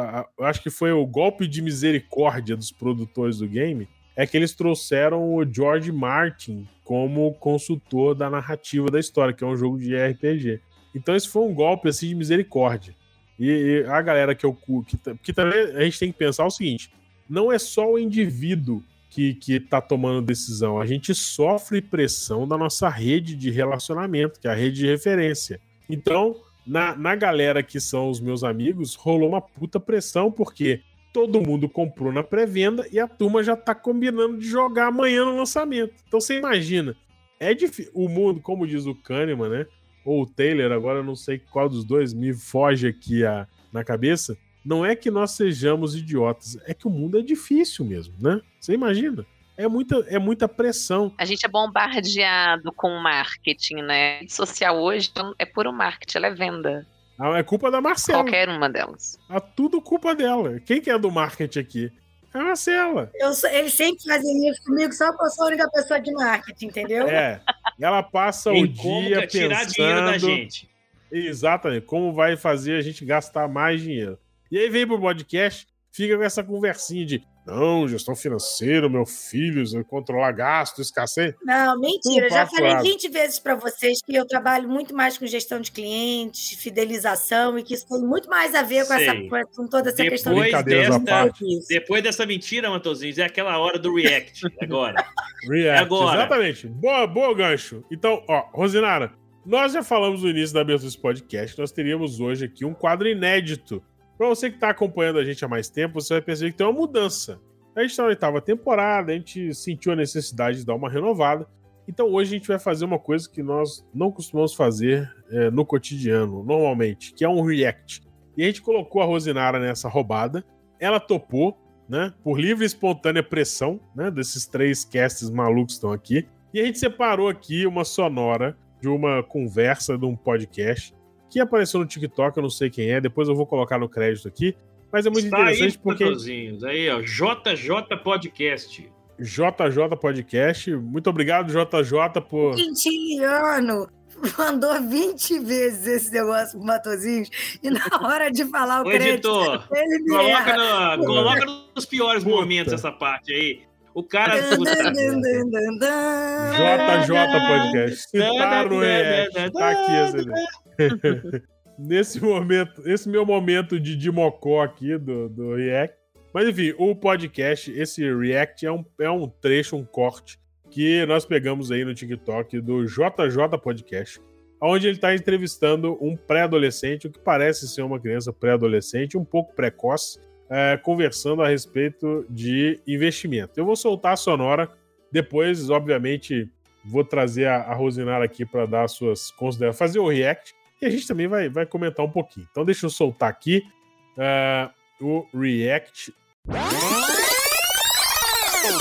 Você acha que com 18 anos, daqui a 5, né? Como é que vão estar tuas finanças e os teus negócios na pegada que você tá? Na pegada que eu tô? Na pegada que você tá. Tá, cara, na pegada que eu tô, 18 anos eu vou estar tá perto, perto de, de um bilhão de reais. Né? Um milhão. Um bilhão, é. Um bilhão. É. Um bilhão. Aham. Uhum. Perto, tá? Perto assim, mas perto não tanto também. Só perto assim. Perto, eu achei, sei eu lá. achei que eu tivesse ouvido errado. Eu falei um milhão. Não, não, mas perto. Porque, porque, porque quando você falou um milhão, eu falei, ah, não, um milhão, né? Não. Mas aí você falou um bilhão. Aí eu falei, um bilhão. Não, eu acho que perto assim, 700M. Ah, 700M. Ah, conta pra nós, né, velho? Como que você vai chegar nisso aí? Conta. Conta pra nós. Tem uma galera querendo saber isso aí. Não, não, não. Cinco anos, sete, 700... Vai vendo, tá vai ligado? vendo? Vai vendo. Olha minhas redes sociais, vai vendo tudo acontecendo, tá ligado? 700M. 700M. Eu vou prospectar esse menino pra ele ser meu cliente. É só olhar minhas redes sociais e ver a coisa acontecendo. Eu quero aprender a ganhar 700. A ganhar não. A, a, a, faturar, ou lucrar, melhor dizendo, 700 milhões de reais em 5 anos. E o, o menino tem 13 anos. É o um absurdo isso daí. Esse aí é fantástico. Esse aí. Olha, eu não sei pronto. quanto ele tá poupando, que educação financeira que foi adotada. Ou se ele é um tá fenômeno tá focado, de criação né? de produto, né? Eu tenho uma pista. Eu acho que esse menino deve ser primo da Betina. Ele é herdeiro. Ele é primo. Ele é primo da Betina. Ele começou com 699.999 reais, milhões de reais. Não, não. E aí ele, ou aplicou, ele tinha 800 milhões. Ele tinha 700. Ele Peraí, ou, ele, ou, ou ele tinha 800 milhões e ele comprou uma criptomoeda e perdeu. Agora ele tem perdeu. 700. É, exatamente. É, que é. Ele não disse que ele conquistaria. Oh, ele tá focado. Focado. Rosinara, diz pra gente, com base nisso, quando é que é hora de separar de dar mesada? Porque nesse caso, né, gente, o menino tá precisando da mesada. Como é não, ele, tá, ele vai dar mesada de um milhão por mês pros pais, né? Troquinho de bala, gente. 700 milhões de reais. É mais bonitinho o menino, né? Tá bem focado. 13 anos, né? Graça, é, não, gracinha. Esse menino eu quero acompanhar. A gente gra Esse gracinha aí... na Hebe, né? Só se for gracinha. Esse eu quero acompanhar. Esse menino eu vou acompanhar as redes sociais, o TikTok, que eu nem tenho, mas então, eu vou. Quintiliano, já te digo mais. Põe na agenda, daqui a cinco anos a gente vai chamar ele para gravar aqui. Que eu quero ver. Chance dele gastar tudo com tratamento psiquiátrico e psicólogo é grande. É. É, essa questão da idade, né? O menino, menino super novinho, é aquilo, né? Brinquei a gracinha, mas até quando é saudável, né? É, é. é, a gente tá falando, querendo ou não, de uma criança e um pré-adolescente de 13 anos. Bom, a idade, né, respondendo a Marcela, para parar de pagar a mesada é no primeiro salário. Primeiro salário corta a mesada. Ah, mas meu filho não quer trabalhar, não. Aí o pai e a mãe tem que ter o feeling, né? Meu filho tem 25 anos, tá aqui em casa, não quer trabalhar. Aí vamos ver os motivos. Ah, tá fazendo uma faculdade. É galera do neném, né, Rosinara? É, nem estuda, nem trabalha, nem faz Exato. nada. É, aí, aí o, o pai e a mãe tem que ter esse feeling, né? Ah, tá fazendo uma faculdade e por, e por isso não consegue trabalhar, sei lá, tem faculdades que são o do dia todo, e aí eu vou dar uma ajuda financeira pro meu filho. é, se está havendo um esforço do filho ali, né? Vou financeiramente. Fora isso, gente, no primeiro salário, cortar mesada. Eu tava aqui pensando, a gente já tá chegando no final desse episódio, mas eu queria fazer uma, uma brincadeira aqui, um exercício além do React. Vocês lembram com o que, que vocês gastaram o primeiro salário? Vocês lembram? Eu vou começar, enquanto vocês pensam, eu vou começar porque eu tenho uma lembrança muito nítida, porque foi uma besteira de todo tamanho que eu fiz. Ficou marcado. É, eu saí, eu lembro, cara, eu lembro dos detalhes desse dia. É engraçado isso, né? Como as coisas são emblemáticas. Eu era estagiário e, e eu já tinha, tinha um mês que eu tava estagiando, ganhei a bolsa, que na época era por volta de 400 reais. Peguei a bolsa e, porra, isso era na época do, do dólar um para um. Tipo, era uma boa grana. Peguei os 400 reais, saí do, da empresa, atravessei a rua, fui pro centro comercial da cidade e comprei um PlayStation é, 1 com duas manetes. Gastei 396 reais alguma coisa. Voltei para casa, peguei 4 reais, paguei o ônibus, cheguei em casa com uns 2 reais. Tipo assim. Aí cheguei em casa vibrante, né? Minha mãe olhou para mim e falou: Olha, o que é isso aí? Falou: Ó, recebi hoje meu primeiro salário de estagiário. Então, que interessante. O que, que você fez? Comprei um videogame. Olha, que bacana. Você comprou aí. Quanto foi? Eu, 300 e... Quanto sobrou do estágio? Eu falei, dois reais. Ela falou assim, você já pensou como você vai fazer para ir trabalhar e comer durante o resto do mês? Aí eu falei assim, claro que eu pensei. Você vai me dar a minha mesada e tá tudo certo. Né? Eu ainda tem aí meu dinheiro de mesada. Já fiz a conta. Olha como eu sou economista, porra. Eu já fiz a conta. Com a mesada que você me dá, eu consigo vencer o mês tranquilo, sem aperto. Falou assim, mas você não acha que depois que você começa a ganhar o salário, é justo eu cancelar a sua mesada? Aí eu comecei a entender para onde a conversa tava indo, né? Uh, eu virei. Aí deu um bode, né? É aquela história, deu um bode. No Brasil, infelizmente, não é fácil devolver compra como é em outros países. Uh, eu virei para minha mãe na maior cara de lata do planeta e falou assim: ó, estou contando com a sua compreensão esse mês. Mês que vem a gente resolve. então, assim.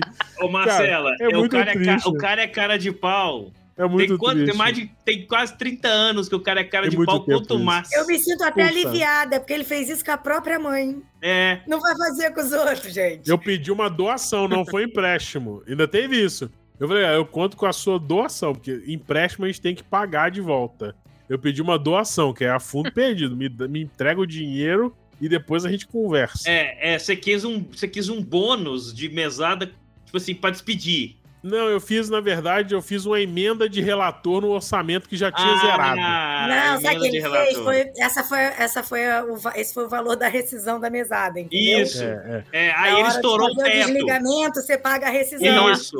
O meu lema, o meu lema era o seguinte, é, não, é, verba tem, não tenha dinheiro. Esse era o meu lema. Tem verba, mas não tem dinheiro. É. Ô Marcelo, sim, Assim que o teto começou a ser estourado. É assim. Exato. Vocês le... Eu sou heterodoxo na economia, não é à toa. Aí a gente descobre, aprendeu. Ó, ali, ó, ó o amigo ali. Ali, ó, com quem que ele aprendeu? Teto, ó. Com quem? Eu sou heterodoxo. Eu sou heterodoxo. Amigão, mas, parceirão. mas vocês estão, vocês estão me zoando, mas vocês lembram o que, que vocês fizeram com o primeiro salário? Eu lembro. Eu paguei o empréstimo das roupas que eu precisava comprar para comprar para poder pagar. Eu paguei minha mãe porque ela me emprestou dinheiro para eu comprar roupa, porque eu não tinha roupa para ir trabalhar. Eu não tinha camisa social, calça, um sapato e então. gravata. Ah, eu, eu ia, pra, eu ia pra faculdade de chinelo e bermuda. Andava de boné e camisa do galo pra cima e pra baixo de Exatamente. Você é um carioca fora do lugar, Quintiliano. É Exatamente. Isso, entendeu? Aí de um Anda dia de pro chinelo outro. e bermuda é o quê? Carioca. Eu ia pra aula de chinelo e bermuda, aí em 24 horas eu tava indo de sapato meia social, calça, camisa para dentro da calça e gravata na mochila que eu colocava no ônibus para ir trabalhar. Eu, então, eu é paguei é minha mãe. Eu transformei é, o primeiro salário inteiro em roupa. Nós, vamos, nós vamos trazer aqui a, a senhora Campomori para confirmar se você realmente quitou essa dívida. Vamos trazer. Ela vai confirmar.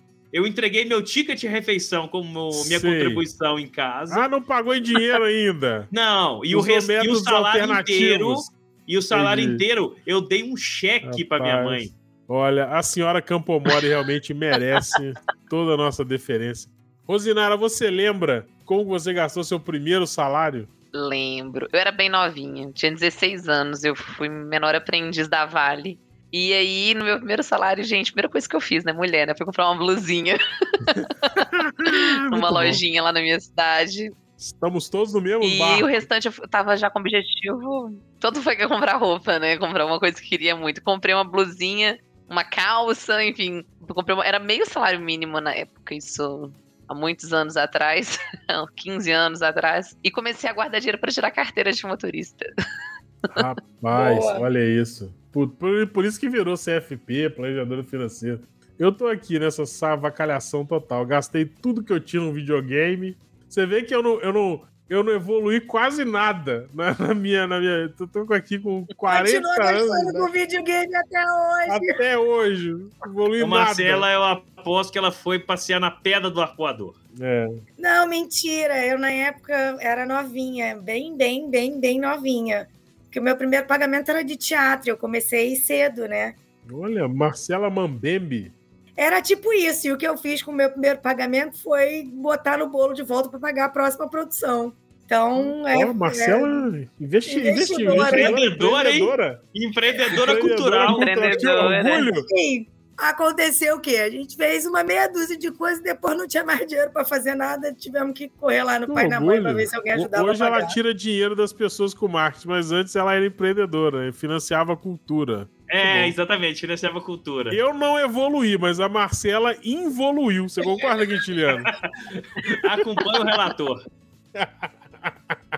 Gente, eu me pergunto seriamente o que eu ainda faço nesse lugar que o povo Exatamente. Você ama a gente. Você ama a gente. Ama gente. É, mesmo. é recíproco, é recíproco.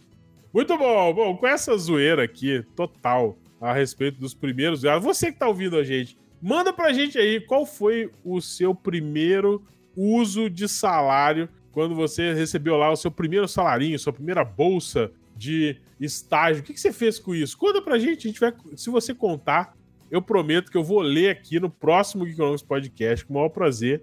Agora, não prometo que eu não vá fazer alguma sacanagem, alguma zoeira com, com o que você, tipo eu, assim, com a besteira que você possa ter feito com o primeiro salário. Mas enfim, bom, a conversa tá boa.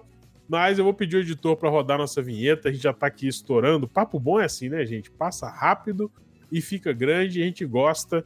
E, e, e enfim. Mas eu vou pedir o editor para rodar a vinheta. A gente volta pro bloco final com as considerações finais. Para Rosinara falar um pouco também, deixar os contatos dela aqui, falar como que a gente é, pode continuar essa conversa em outros momentos. E é isso. Senhor editor, roda aí a nossa vinheta para as considerações finais. Geekonomics Podcast sobre mesada. Olha que maravilha sobrevivemos. Roda a vinheta.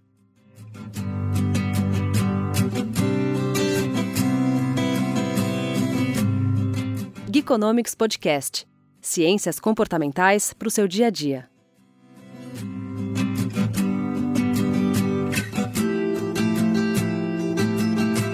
Voltamos ao Economics Podcast, que não é tradicional. Hoje a gente já teve até react aqui. Eu tô orgulhoso desse podcast, hein? Foi muito bom. E antes de mais nada, eu queria agradecer demais a Rosinara Carvalho por ter aceitado aqui o convite, ter conversado com a gente, ter conseguido participar até o final, porque a gente sabe sobreviver. que é difícil sobreviver, é, preservar a, a, a, a sanidade sua, mental.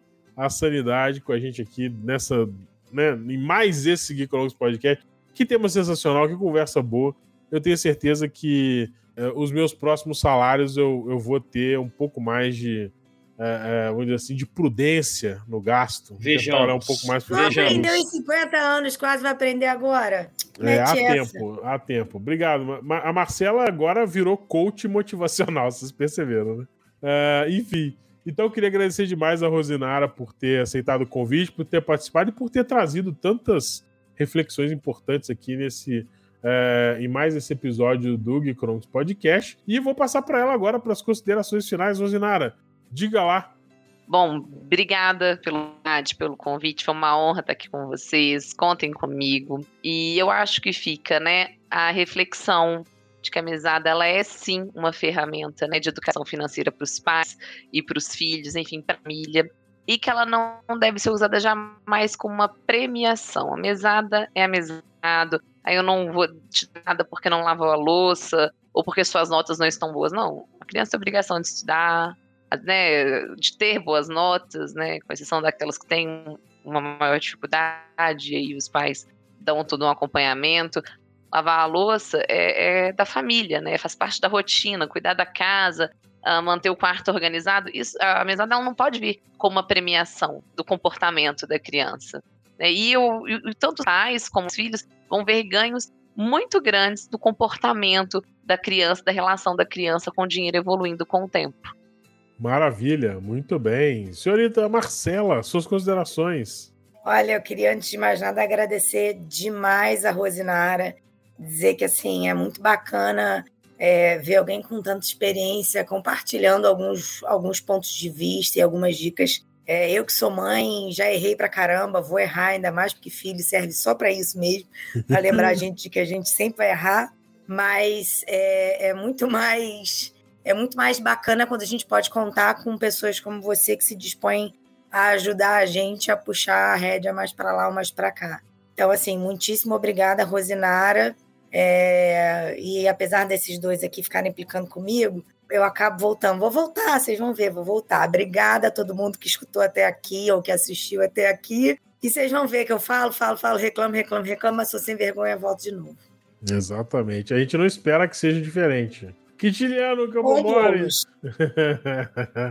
Quintiliano, suas considerações.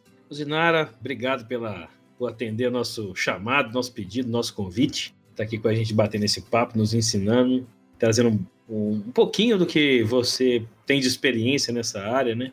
E, e que podendo ajudar uh, nesse, nesses pontos tão interessantes para eu aprendi muito, acho que espero conseguir aplicar um pouco do que a gente conversou aqui no futuro quando tiver os meus, meus filhos. Então, acho que isso aí é uma questão importante para mim desde já, porque como bom aprendiz de economista, né, que a gente nunca é, uh, eu sempre planejo as coisas, né? Então, o Excel é minha minha ferramenta de trabalho para tudo, não só no trabalho do dia a dia, mas na vida também. Então, é, aprendi muita coisa. Acho que vou começar a planilha amanhã.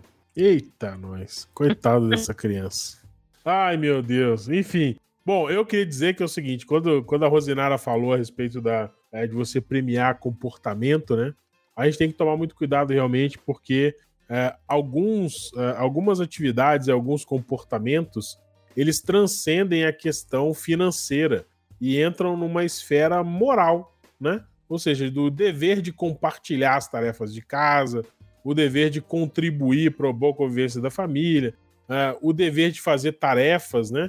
É, é um dever que é muito mais moral e de, de engrandecimento pessoal do que financeiro. E a gente não pode confundir essas coisas, porque o sistema capitalista, ave Karl Marx, né? O sistema capitalista é muito bom, mas a gente tem que tomar cuidado porque existem algumas pequenas armadilhas é, é dentro do, dessa lógica nossa que muitas vezes acaba perdendo um pouco de vista a questão moral, privilegiando a questão financeira. Então a gente precisa ter muito cuidado. É óbvio que a questão financeira permeia é, boa parte do, do, do, que nós fazemos e das nossas ações, das nossas decisões, mas a gente tem que ter um cuidado para que ela seja minimamente equilibrada com a, a, pela régua da moral. E a moral, não estou falando da moral carola, aquela coisa é, é, careta, não. Mas da obrigação mesmo moral de boa convivência, de de, de também entender que em determinadas situações o financeiro perde a importância e o relacionamento e, a contribuição ali afetiva e emocional tem maior relevância. Então, é, eu acho que essa, essa fala da Rosinara aí também, da, da do Quintiliano, é muito importante para a gente também refletir a respeito disso. Se a gente condiciona todo o comportamento a um, uma, uma recompensa financeira, as coisas ficam difíceis, né? É, e podem ficar cada vez mais difíceis.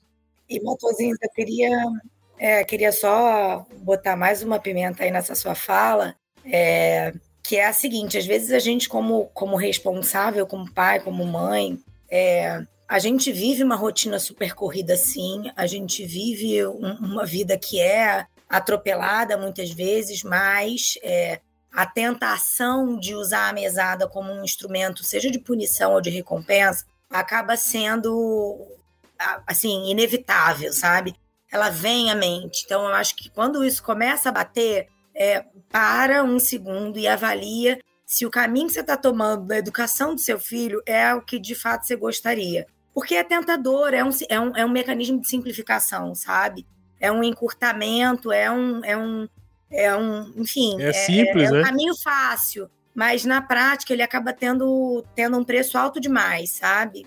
É, então eu acho que é sempre bacana a gente lembrar que, apesar da gente estar sobrecarregado, e a gente é uma geração é, de pais e de mães que estão sobrecarregados com uma rotina laboral muito pesada, tendo que se dividir ali nos cuidados entre os pais que, né, que já estão envelhecendo muito e os filhos que estão começando a crescer. Então, eu acho que a gente é a primeira geração que tem aí uma, né, os pais com uma, uma longevidade um pouco maior. Enfim, é pesado. A gente sente a tentação de recorrer a esse tipo de coisa, mas é importante que a gente também lembre que a educação e, e, e, e que filho tem que obedecer porque tem que obedecer, e não tem que obedecer porque ele vai ganhar dinheiro, né? É isso. Olha isso, Quintiliano. Nesse momento, a Marcela demonstrando que, é, que se relaciona com os filhos tal como Luiz XV, né?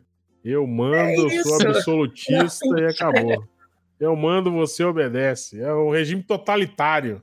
Não, mas olha só, no limite, Matosinhos, é óbvio que a gente tem muitas coisas que são negociáveis, etc, etc. Mas no limite, aqui em casa quem manda sou eu, eu sou a dona da porra toda assim, e é isso aí. Nossa senhora, não façam isso em casa, gente. Abemos, fechamos com abemos o absolutismo, gente. É, isso, eu lembrei daquele episódio. eu, eu lembrei do último, último episódio do Walking Dead, que o Rick Grimes fala que This is not a democracy anymore, ou seja, não é mais uma democracia isso aqui. E a Marcela chegando em casa na reunião de família, super light, Olha só, todo mundo fica quieto, que agora isso aqui não é mais democracia, quem manda aqui sou eu. Muito bom. Bom, com essa frase democrática. Ele vai fechar com isso, né, vamos voltar aqui a né? Marcela. A Marcela, que depois ela reclama que a gente zoa ela, mas ela teve a cara de pau de complementar minha consideração final. Você, você entende isso, Kitiliano? Ela, ela fez a dela. É a consideração final da consideração final. Da consideração final. Seja, é, tipo, é um absurdo. É, é, e uma fala completamente democrática e republicana. Exatamente. Se eu fosse uma pessoa que tivesse seguido o que ela segue na gestão familiar, eu ia pedir o editor para cortar essa fala dela. Exato. Mas, mas, em nome do Affectio Societate aqui do nosso podcast. E da democracia que defendemos para sempre, não é mesmo? Eu vou relevar, vou relevar. Que Tiriano, você está de prova da minha benevolência, vou relevar isso, editor. Não precisa cortar. Enfim, mas então, de novo, gente, obrigado demais por você ter acompanhado a gente aqui até o final. Obrigado pela audiência, obrigado por estar com a gente mais uma vez, mais um Geekonomics Podcast que você escuta no Spotify, Apple, Google Podcasts e qualquer outra plataforma de podcast da sua preferência.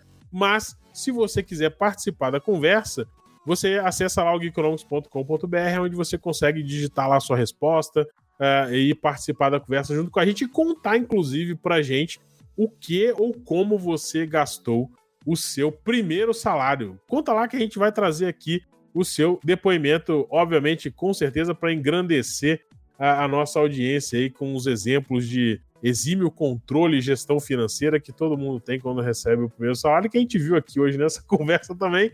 Muito bem, e aí tem mais uma coisa. Se você está escutando a gente no Spotify, o Spotify agora tem um mecanismo de avaliação do podcast. Então vai lá, avalia a gente. Se você gostou, dá lá nossas cinco estrelinhas, vai facilitar e vai ajudar muito a gente a chegar a mais pessoas e ranquear melhor no uh, Spotify. E também fica ligado porque agora você encontra também o Cronos Podcast no YouTube. Então você também pode entrar lá no nosso canal, procurar Geekonomics lá, que você vai encontrar esse podcast em vídeo e vai poder, além de escutar a nossa voz esquisita, ficar vendo a nossa cara feia durante todo o podcast aqui, que também está gravado em vídeo. Exceto dos convidados, claro. Exceto do convidado. É, cara quando na verdade eu estava dizendo mais em relação ao Quintiliano e a Marcela. Eu e a Rosinara, obviamente, é, não, é uma coisa que a gente não precisa falar, né? Você está vendo, então você sabe que não é para a totalidade dos participantes, é uma coisa mais restrita. A Marcela tá com cara de indignação. Se, e eu vou exercer o meu direito totalitário de roxa aqui, não vou deixar ela falar vou encerrar isso aqui. Ela que guarde a indignação dela para um próximo episódio. E com essa zoeira aqui total desse final, desse fechamento do que é o podcast, eu agradeço você, agradeço de novo a Rosinara, Quitiliano Marcelo, obrigado. Até o próximo episódio. Tchau. Este Geekonomics Podcast terminou, mas em breve lançaremos outro. Para ficar sabendo em primeira mão, siga no Spotify, Apple Podcasts, Google Podcasts ou qualquer outra plataforma de podcast. Até a próxima!